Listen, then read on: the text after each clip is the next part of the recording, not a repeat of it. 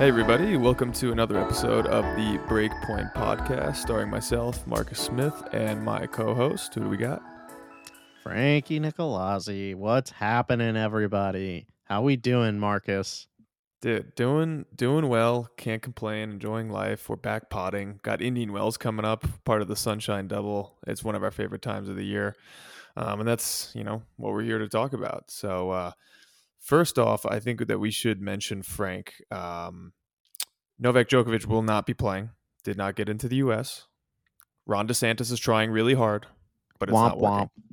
womp womp Womp. womp.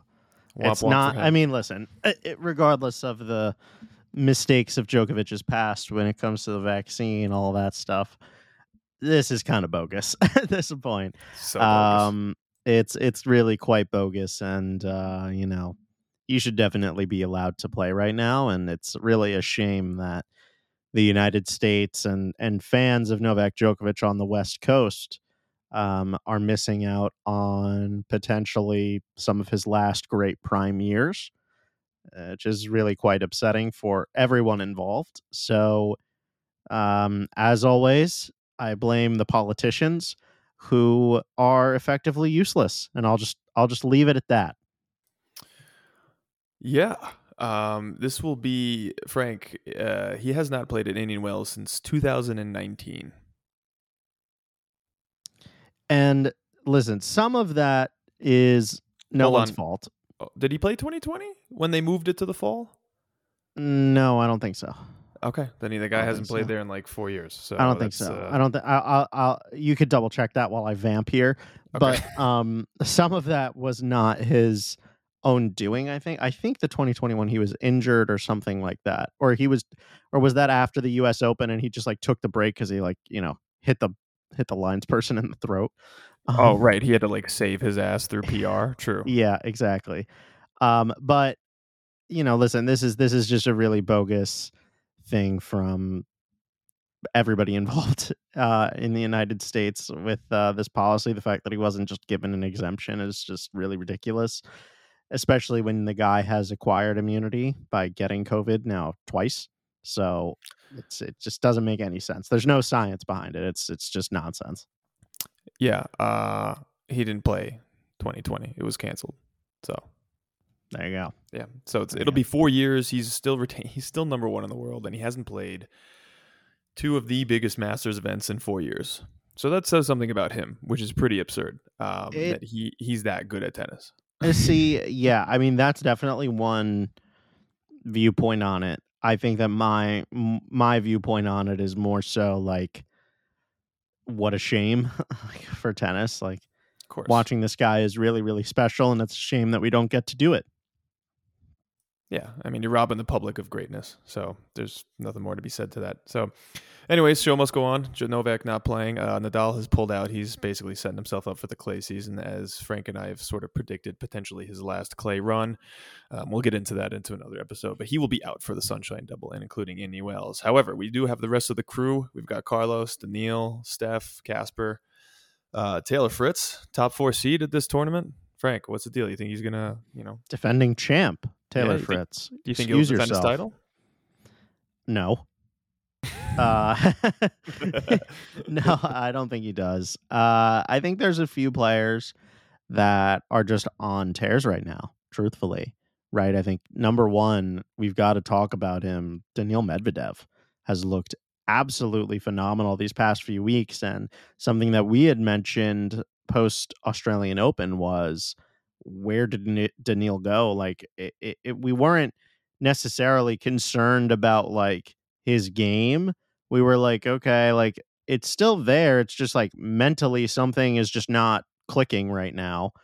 And whatever was missing, he has found and he is looking amazing again. I so think I know what it was. please elaborate. I think he listened to the Breakpoint podcast and took it personally, like Michael Jordan.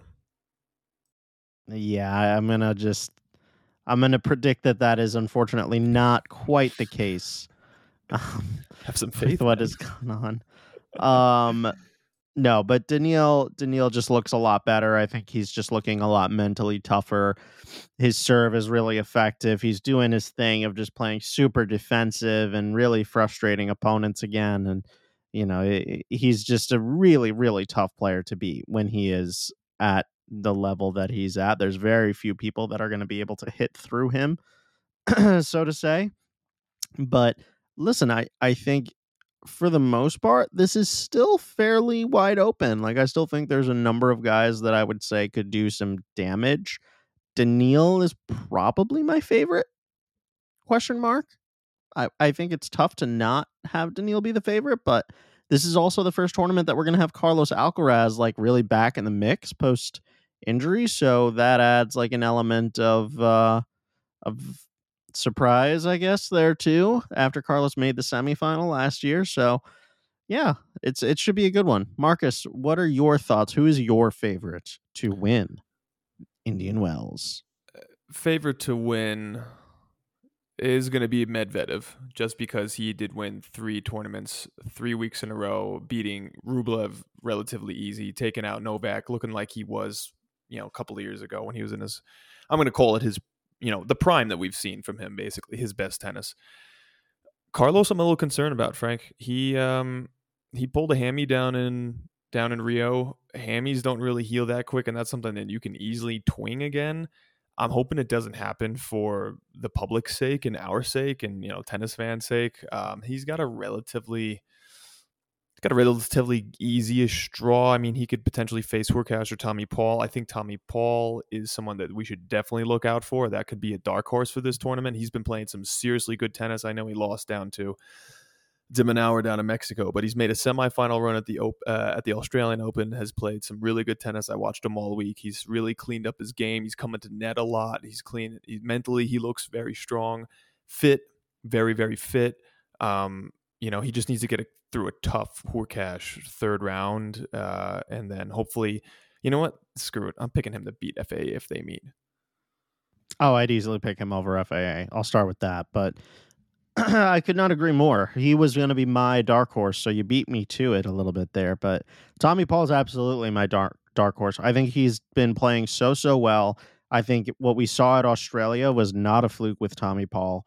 The guy has really worked on his fitness, really worked on the offensive parts of his game, and really adding like A plus like weapons. Because I think before he was just very like B to B plus across the board. And now like I think you can pretty confidently say like his serve is like an A weapon. And I think that his backhand, to be honest, also might kind of be an A weapon, which is really weird to say. But yeah, I think Tommy Paul, really, really good player. Love him. I, I, I think that's a great shout. Um, I think the other player that has a lot of potential to really run the gamut to at least the semifinal, if not the final, because of the vulnerability that you mentioned with Carlos Alcaraz, which I do agree with, and is something that I have been sort of ringing the bell a little bit on with you.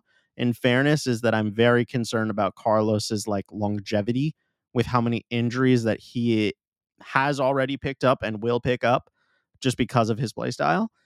Jannik Sinner. Jannik has looked pretty good the past few weeks and has a fairly open half of the draw. He avoids Medvedev, avoids Tsitsipas, two guys that he's had a little bit more trouble with, although he has gotten past Tsitsipas last time they played. But I don't really see anyone on this half of the draw, whether it's Taylor Fritz or Lorenzo Musetti or de Minaur. Kecmanovic, Holger Rune, uh, Hurkacz, that I would say like, oh, they'll definitely beat Jannik. Like Jannik, I think would stand a pretty good chance against all of those guys. Hurkacz is his friend, and like they practice a lot together, so that would actually be, I think, probably a toss up to be honest, because I think Hurkacz has been balling out too. But I think that that half of the draw is probably the most compelling. I think it's the most wide open one. Surprised you didn't give Rune more of a shot against Sinner. Uh, I think that that is kind of a bad matchup for Holger Rune.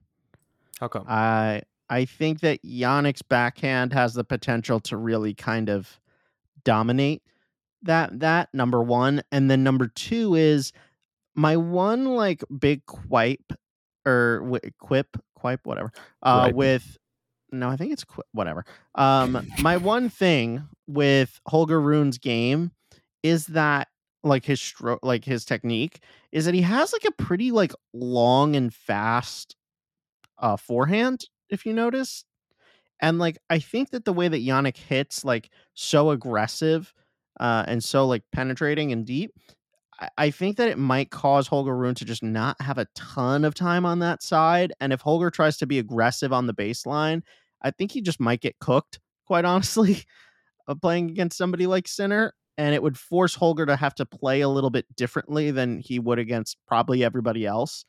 And I don't know if at this age he has that in the bag yet. I'm not saying that he won't forever, but I don't know if he has that yet. That's a hot take considering the guy won Paris Masters and beat Novak Djokovic. I'm pretty sure he's got it. The question or not is whether or not he can be consistent with it, in my opinion. I mean, sure, I think the consistency consistency thing is oh for any young player, Carlos For Alcaraz Sinner. included, Yeah. and Sinner, right? Like mm-hmm. absolutely. But I think specifically for Holger for for like and also I guess this applies for all of the young guys, but it's also just like the problem solving that goes on, right? Like that's the stuff that we see like Novak be so good at, Roger be so good at, Rafa be so good at. I don't know if Holger Rune has that yet. And one of the biggest growth areas that I've seen for Jannik over the past like a year or so has been that problem solving. Like I think that the Tsitsipas matchup in particular is like a really good case in point of that, where Jannik was just trying to play the exact same way that he always has, where he just hits through people. And then all of a sudden, now that he's being coached with Darren by Darren Cahill, particularly, I've seen a lot more problem solving. Like I've seen, oh, you know what? Steph is just kind of sitting back and cranking backhands back at me, looping them and waiting to run around and hit a forehand. So I'm just going to drop shot him over and over and over again and make him run. And that like was the the fix. Like that was the that unlocked that matchup for him. And I just don't know if Holger Rune has that yet. I'm not saying that it, maybe he does. I could be wrong. I'm I feel like I'm being pretty compliment complimentary of him, but you know, I I would still take I would take Sinner. I Well, think Hurkacz is a like I think Hurkacz is a better player than Holger Rune is. I would take I would take Hurkacz right now over Rune. No problem. Well, it can be said that Frank that Frank has strong opinions. Um, that's something that could be said.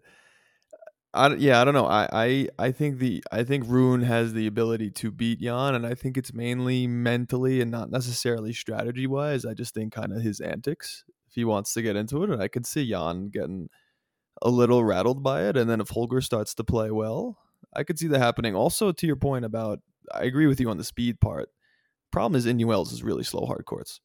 So that's going to slow things down a lot. And that's going to really be in Holger's kind of advantage for him. But, you know, that's just such a, that's a tough call. Like, I think there's no right or wrong answer there. Because I think that Jan, you know, even against a guy like Musetti, if he's hot, can play really well. Kecmanovic, too. I could also easily see Kecmanovic making a run in that little quarter there. So that's to be seen. Frank, the one that pops up in my eyes that I really want to get into. Obviously, the Daniil quarter doesn't really look that great uh, in terms of just competitiveness. I mean, Daniil's going to probably cakewalk it. Um, Zverev's in there. He's been doing well, but I don't think he's ready to take out Daniil yet. I think that's too big of a step for him. Ruud, not impressed with at all lately, although we'll probably regret to say that because that's the usual on the Breakpoint podcast. I want to get your thoughts on this quarter, Frank. Who makes it out of this one between Rublev, Norrie, Tiafoe, and Tsitsipas? Yeah, this is an interesting one. Hmm. My gut reaction, whether you can believe it or not, is Rublev. Yes. Yes. He said it. it's Rublev. Yes. Yeah, yeah, no, it's Ru. I think my gut, my I think my gut pick is gonna be uh is gonna be Rublev. I think like part of me wants to say Tsitsipas because like, I think the guy's played well and like outdoor slow hardcore. You'd think Tsitsipas, but I just think like Rublev had a really nice tournament in uh what was that? That was Dubai, right? So, you know, uh, yeah, I'll go I'll go I'll go Rublev, but I think that that match between Rublev and Tsitsipas will be a really that should be a very tight match. So, and it depends. If, if Steph comes out firing, I could see him overwhelming Rublev pretty quickly. And we know how much Rublev has struggled at that quarterfinal stage in a bigger tournament going up against a fellow top eight player, you know? That's if Steph even makes it. I think T- I think Tiafoe can Say beat him. more. Oh, yeah. I mean, Ti- Tiafoe is somebody that Yeah. I, I wanted you to talk about. So please do. Yeah, he is this is this is this is could be like a Taylor Fritz type situation last year for him in terms of you've got an um, you know, you played well at the Open, you're back on US soil, now's your time to make some noise. You've got two tournaments in America that you can do it at, hard courts. I think honestly, I think the slower one will actually help him a little bit because he can make it a little bit more grindier, more physical, get his heavy topspin going on his forehand, especially attacking Steph's backhand. I think Steph would be better off actually in Miami against him, where the courts are a bit quicker. Um, so my opinion there is that Francis definitely has a shot to beat Steph, although we haven't really seen much of Steph. I think the Rotterdam tournament was the last time we saw him, so we haven't really seen him on outdoor courts in a while. Um, you know, Francis obviously played down in Mexico. He lost to Taylor in a tight one, but this is a tough, tough one. I also can't discount Norrie. I mean, the guy beat Carlos on clay in Rio, and he's also Yes. then We forgot to talk Co- about that. completely forgot to talk about that. Wild, Yeah, wild result. Yeah, absolutely insane. And he, what did he make the final a couple of years ago at Indian Wells? Uh, that was his breakout. Yeah. Mm-hmm. Wasn't it? Uh, no, he won it. Didn't he win it? And he played um Basilashvili in the final. Oh my God, Frank and I are totally unprepared. I'm going on Google. Yeah, no, I'm I'm fairly certain that that is right. Shout out to Nicholas Basilashvili, by the way. Um, I don't know but if anyway, shout him out. actually, well, I was preparing while you were uh, speaking there, and I was looking up the head-to-heads of Tiafoe and Tsitsipas. Francis Tiafoe has the all-time lead, three-two, Stop. and beat him last time they played at the Laver Cup. Out of their head to head, how many times have they played on hard court?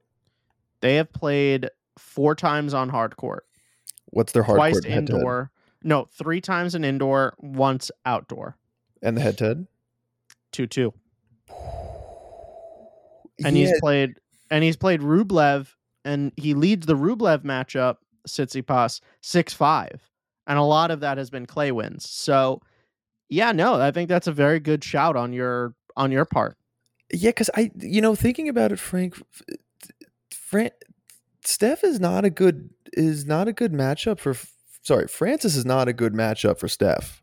Thinking about it, because Steph, likes guys who give him like good rhythm and kind of hit the same ball every time, and that's not Francis. He's going to hit Yep. crack his forehand with hot, like really heavy spin, and you know we talked about this last episode, our player profile. The dude's backhand is incredibly flat and he's just going to mix it up like that. He's been coming to net more. He's improving his game. His serve is great, so he's got a service advantage over Steph.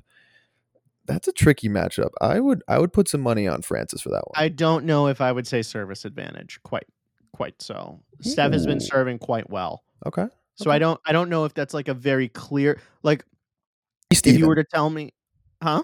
A- at least even though. 100%. Okay, Yeah, hundred percent. Maybe slight lean towards Tiafoe, but I would not say overwhelming advantage. But yeah, no, I hear you. I think that's a very good call, uh, and and and, and one we should probably be aware of. Um, I just have this feel like the thing about Casper Ruud, who I think is another really no, because like on one hand, my gut and my my mind rather says Casper Ruud is going to flame out in like the third round to Diego Schwartzman or something, Stop. right? Disrespect. But like on the other hand, like my gut is saying like outdoor slow hard court. That's kind of Casper Ruud's like bread and butter for hard courts. Like that's where he's always been successful. So I would lean towards like Casper doing quite well, but I just don't trust him. like that's the that's the dilemma that I'm having. Uh, the other, so I'm not gonna really make a call on Casper. I, I, I think like if he gets to the quarterfinals and plays Khachanov, for example, I would take Khachanov, uh, and I think you would be right there with me in doing so. He, the here's, I, I, get where you're coming from, and he, and for the most part, I agree. The only thing for me with Casper is that I think that he's the type of guy if he can make it past the first couple of rounds he gets really tough to beat because he gets his teeth really into the tournament. He really gets used to the conditions and he will just grind away. I think if I think if he's gonna lose and disappoint us, he's gonna disappoint us pretty quickly. So Um, I think you nailed it right there at the beginning. It's the fitness thing. Casper's Mm. fitness is off the charts. So your description of he's able to grind out opponents more at the end is is, is a very apt one. Yeah, and he's just got to get through those first couple of rounds. Who's he playing in the beginning? Let's see. Yeah, if he loses to Schwartzman, I mean, he okay. Theoretically, he really should be getting past Schwartzman and Nishioka, and then I would say at that point he'll work himself in to beat a Khachanov. I don't think he beats a Medvedev though. Like, I don't think that's happening.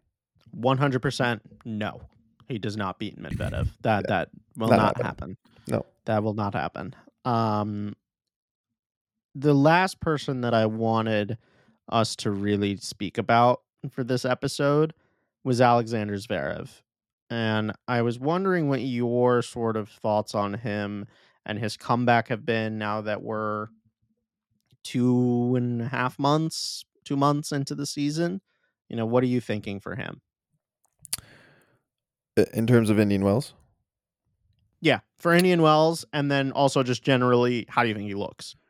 I think he's looking better. And with him and his injury and his style of play, I knew that it wasn't going to be a, oh, he's going to come back immediately and re- return to the top five. That I knew wasn't going to happen. It was going to kind of be a slow build. He's got to build his fitness back up, his trust in his ankle, um, his game style. He plays. He play. He has really big, long strokes that you know he's got to. His timing's got to be on. So he did. He put up a good performance in Dubai. I'm not disappointed with his loss to Andre Rublev. Um, he's been playing sick too. So, like for the, kind of what I was talking about earlier. Like I think he'll make it to play Medvedev, but I think he's going to lose. But I think it'll be like a step forward for him every single tournament. And I think by the end, I'm hoping by like summertime, you know, U.S. Open hard court swing that he's going to like return to that old form of his where he can be a threat. Yeah, I personally have it a little bit of a tighter window than you. I think he might be in contention by Roland Garros. I think he's just a lot more comfortable on the clay. That I wouldn't surprise me if that's where he really started to excel. Uh, but I uh, totally hear your point. I mean, I uh, that's me being optimistic, but I I uh, but yeah, I I hear you. Is the point more so? Yeah. Only caveat that I would say to Roland Garros, because I think he does well on clay too, is I don't think his conditioning is going to be quite there yet. And that's a- yeah, that's a very fair fair point. Um, I also lied. There is one more player that I want us to talk about. Um, Benjamin Shelton. What do we think of his odds at a tournament like this? We're back on U.S. soil. Got that massive serve, all this momentum. I don't know. I'm kind of curious as to how he does. I think that's a really tricky matchup for Fritz, potentially in the second round. But I also kind of think that Shelton's got his hands full with Fognini in the first round, who's like that crafty veteran that like could just throw some, you know, BS and like beat him. You know, that I think that's a big test. Oh, Fognini's totally taking him out. Like that's happening. All right, that that right there is the scorching hot take of this entire episode. You were giving me crap for Holger Rune potentially not beating Jannik Sinner. You're throwing out that. Uh, That's nonsense. All put- I'm going to put We're that in the poll of the episode. Yeah. No, forget the poll of the episode. The second that that's wrong, I'm going on Instagram live with you. That's what's happening. Because that is just a scorching hot take. Yeah, no, that's that's happening. That's happening. I just cannot wait for the Ben Shelton 6160 because Fognini didn't feel like playing today. And Marcus just has to admit full defeat. Yeah, no, I think I think like Fognini's just like I feel like there are certain days and certain opponents where he's just like, you know what, like I'm just gonna beat you and then I'll crap out. Like I think that this is this type of situation where he's like, you know what, I'm gonna take out Mr. New Boy and then I'm gonna like get bit double bageled by Fritz, whatever. I'll go home to Flavia. I'm gonna I'm gonna come on. Leave Flavia out of this. US Open champion. Um no, I mean like I could totally see Fabio like I'm gonna beat Shelton make a mild profit on this trip and uh, I'm gonna go sit on a beach in Italy. this guy ya. said mild profit. Well, first he's got to go to Miami. You know he's gonna be chilling in Miami. He wants to win in Indy Wells, but not too much because he needs more Miami time. That's true. Yeah, no, he definitely is more of a Miami guy than a Southern California guy. I could see that. Um. Anyway, I think that's gonna do it for us here at uh, the Breakpoint podcast. What? Who do we think? Who do we think is gonna win the tournament? I think we started with that. My pick was Medvedev. Yeah, mine too. Just wanted to confirm. Okay. Yeah. Jesus. Just wanted to make sure you didn't pick Um, Fognini to win. You know. Uh, definitely not Fognini. Um, yeah, I'll go Medvedev over Sinner in the final. Why not? Medvedev beats Sinner. Uh, that's probably in two sets, to be honest, for Med. I'll That's come out pick. with I'll come out with a little hotter one. I'll take screw it. I will take Medvedev over Tommy Paul in the final. I mean, honestly, why not? I'm in, I'm with Yeah. it. Sure. Um, okay, so now that will do it for us here at the Breakpoint Podcast. We appreciate you all listening and thank you very much for your continued fandom. If you would like to get in touch with us, please follow us on Instagram and DM us at Breakpoint Podcast 7, which is our handle across all of your social channels, including Twitter, TikTok, you name it, we got it. You can also email us at breakpointpodcast7 at gmail.com.